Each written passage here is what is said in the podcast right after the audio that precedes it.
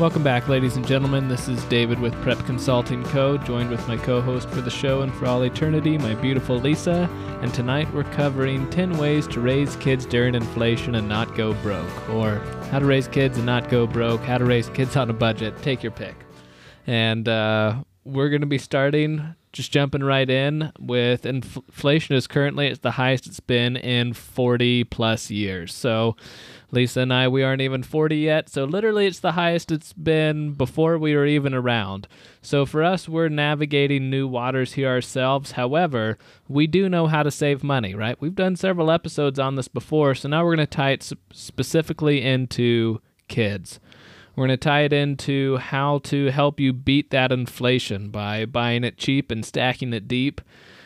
The first thing to do is to set your priorities as a couple and as a family and decide what you're going to spend your money on. As your dollars have less and less value as inflation keeps going up, what are you going to do? One of the things that we recommend is having a family meeting.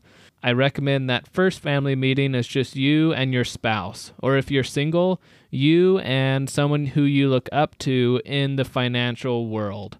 Um, it could be an uncle, brother, sister, parent, friend, whatever. Find someone who you look up to in the money world and have a meeting with them. Brainstorm on this.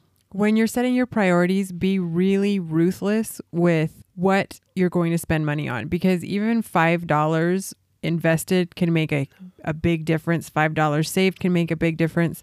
Be really nitpicky, go through everything with a fine tooth comb and decide what you're going to spend money on because it can be something simple like deciding am I going to go buy a new pair of shoes for 20 or 50 dollars or am I going to wait and buy shoes used for 5 dollars.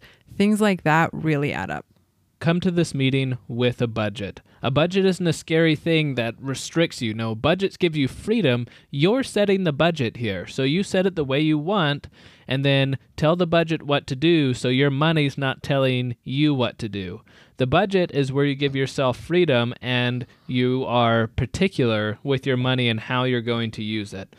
You come to the meeting with the budget prepared and then have them change and critique it that's again going back to we're Dave Ramsey fans and look up and use his Financial Peace University. When you're ready to go over this with your whole family, with your kids, if your kids want to go on a vacation somewhere, say, okay, we have a thousand dollars to spend on this vacation, you research and find out all the things you want to do and plan it out and come back to the table with that. That may work better for teenage kids or whatever, or if they're younger, you can help guide your kids through it. And sometimes it helps to even get the thousand dollars or whatever. If you can save it up and have it, pull it out of the bank in cash in say 20s, and then you can make your vision board and you can put the $20 here, put the $20 there, put $5 here and have your kids be involved in this so they can see the process and how money works. And then you're also setting the example of being wise with your money so that they can learn and see from your mentorship. The second way is with we're going to focus on babies. So you want to cut baby expenses by focusing on the fundamentals and being okay with it. Your baby will be fine and won't remember most of this anyway. What do you really need when you have a baby? We're going to do a podcast on how preparedness helped us through having one of our babies here in the next two episodes. For this one, though, what do babies really need? Babies need food. Babies need to be warm. Babies need to have their bum changed. They don't need all the other crazy baby stuff. Babies are really low maintenance. As inflation continues to rise, the cost of everything across the board goes up. One of the big examples of that is baby formula. Baby formula is already crazy expensive. If you breastfeed, then you just cut that out right away. One of our friends, if I'm remembering this number correctly, she said they had to have some like more special formula. And I think it was $500 a month or something absolutely insane for formula. Yeah, that's crazy. $500 a month. The vast majority of women that are friends, we obviously talk to about breastfeeding and babies and things. And if you can't tell yet, I don't have any qualms about talking about breastfeeding or periods and all that other fun stuff. there's just so many misconceptions. It's mind boggling to both of us. One of our friends, they had seven kids, eight kids before they're finally like, oh, I can breastfeed. This whole time I thought I was starving my baby. Turns out I was just doing it wrong. Breastfeeding is a great way to save a lot of money and it is so important as the dietitian. I cannot convey to you enough how significant breastfeeding is. And I know that there's a lot of hate about, oh, you know, that's mom shaming and there's just it's taboo to tell people they should breastfeed in some circles. I'm just telling you that's wrong. Like it's important. I get that not everybody can do it, but a lot of people just don't even know how. They don't know what resources are out there. So that's something that if you're having a baby, really look into that and take it seriously and figure out how to get the help you need from an inter- international board certified lactation consultant and just plan on getting help because you'll probably need some help, but do that. It's going to make a huge difference to the health of your baby long term and also just to your budget. If you don't want to go to a lactation consultant, because we've run into lactation consultants who have never breastfed, yes, there's good in school, but there's also a lot of wisdom that comes from just doing it yourself. Find someone in your circle who has successfully breastfed and have them coach you. Keep it simple, and you don't have to spend money on it. Lots of times, insurance will cover a lactation consultant. If you have questions, you can reach out to us and I'll refer you to Lisa. We've helped several people along this path, and it is a game changer financially and for your baby, and lots of other things. Another one with babies is to get things secondhand. Oh, going back to insurance, insurance will also pay for a breast pump. So, say you can't always be there breastfeeding, you can still use a breast pump and then get your baby uh, the breast milk. The other thing is cloth diapers, right? Formula and diapers are ridiculously expensive. If you can jump into cloth diapering, especially if you can reuse them for another kid, you will save hundreds and hundreds of dollars. Cloth diapering is really simple. It's come a long way from the early 90s and the hundreds of years before that, where you just have the cotton uh, pre fold with safety pins. It's a lot easier, it's a lot less uh, risky in poking your kid because we don't use safety pins anymore. There's lots of different options. There's you can do pre-folds or flats or you can have all-in-one diapers that are basically just like regular diapers to put on, you just wash them. So reach out if you have any more questions on that. We did cloth diapering on some level with all three of our kids. It's super easy. The next way to raise kids and save money and not go broke is to cook from home. We've hit on this on several different episodes already. Plan ahead uh, what you'll eat, make a menu beforehand, go out and get that stuff, buy it cheap, stack it deep, and you'll have food to look forward to. And with this, I'm going to add a caveat of cook from scratch at home because sometimes we get people who think that, you know, heating up Stouffer's lasagna is cooking from home. It, it doesn't count. I'm sorry to tell you.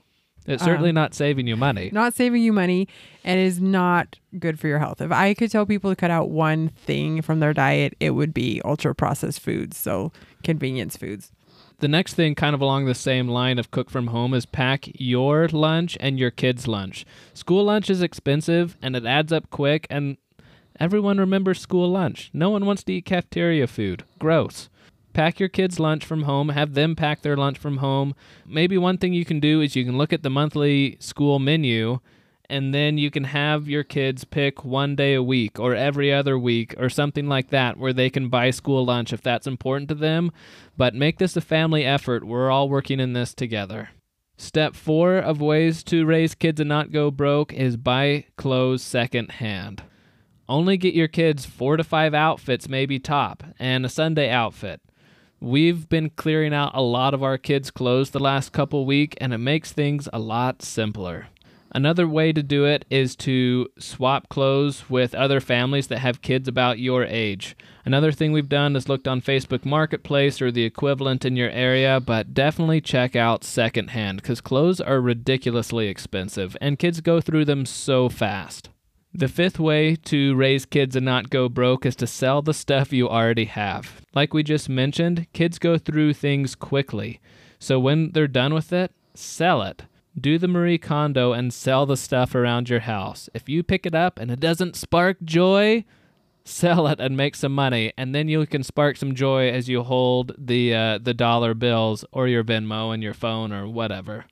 On the flip side of just saving money is maybe you develop the skills to make toys, clothes, you take your clothes to consignment, or you develop different skills that will help you during times of inflation. So, one of the things that my nephew's done and I've done too is beekeeping.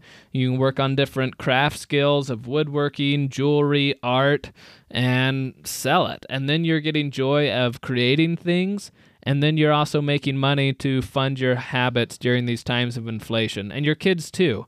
Uh, I have several nieces and nephews who have made things and sold them at local farmers markets, and it's definitely a good way to fund your hobbies, teach your kids entrepreneurial skills, and how to deal with money. It's an all around win win. The next one is stop buying toys. I, a few years ago, did the Parenting Junkie present play course it totally changed how I saw play and toys. And I felt like I was pretty into kind of open ended toys and imaginative play before. But when she talked about how kids need to have simple things to play with so that they can engage their imagination. And the more that they have to use their imagination to play, the more they get into this flow of playing and they'll just get engrossed in it and they will play for hours. Honestly, I have found that the fewer toys my kids have out, the better they play.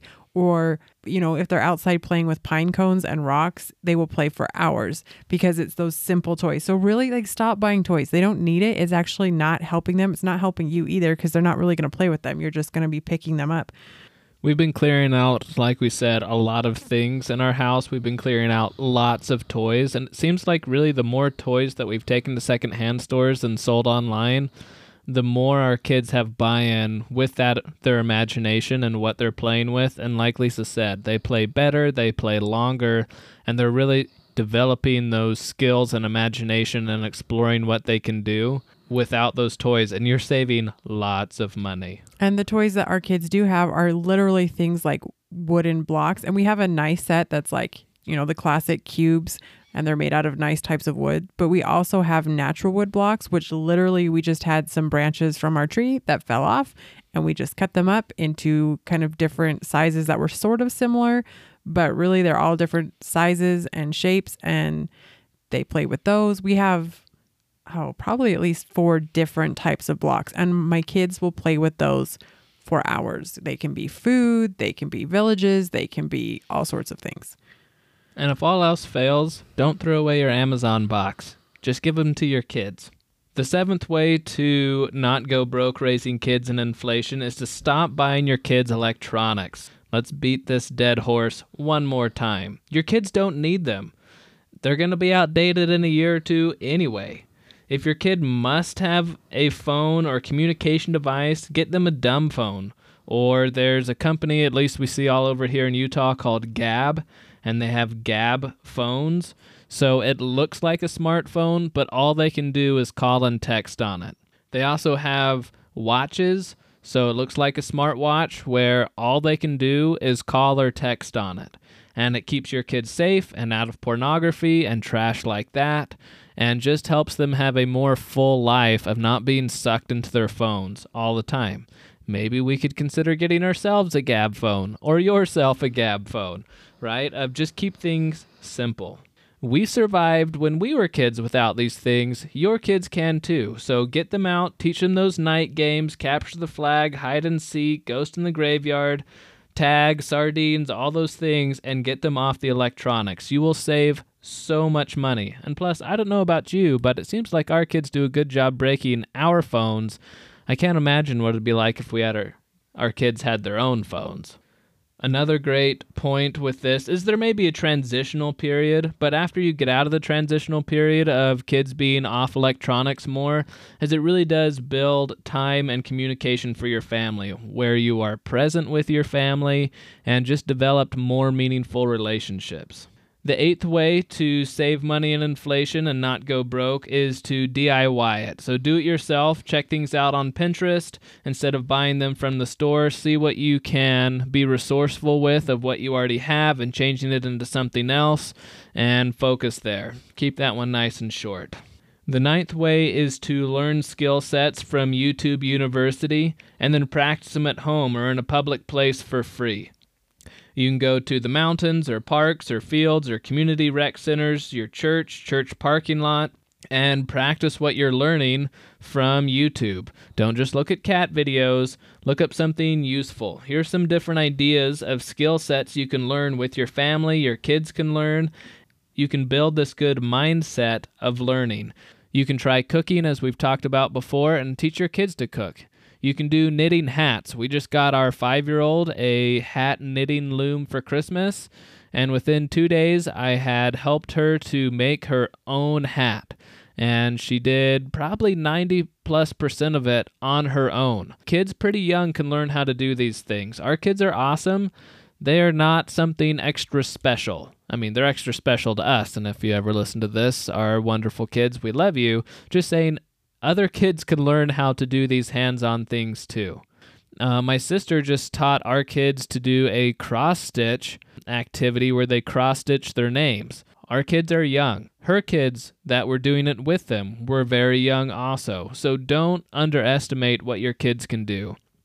Some other simple things you can do is art sets. Learn how to do different things in art. Lisa's working on watercolor. She teaches the kids as they nature journal and do different things like that.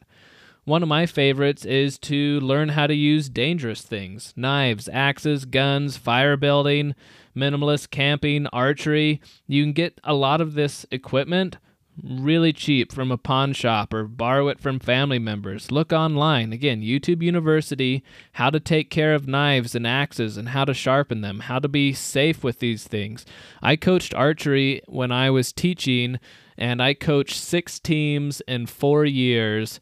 And with some really hard work and determination from the students, we brought home six state trophies in four years and it's an international program, the National Archery in the Schools program, NASP, and they have never had an injury from archery internationally in this program that's been around for more than 20 years now.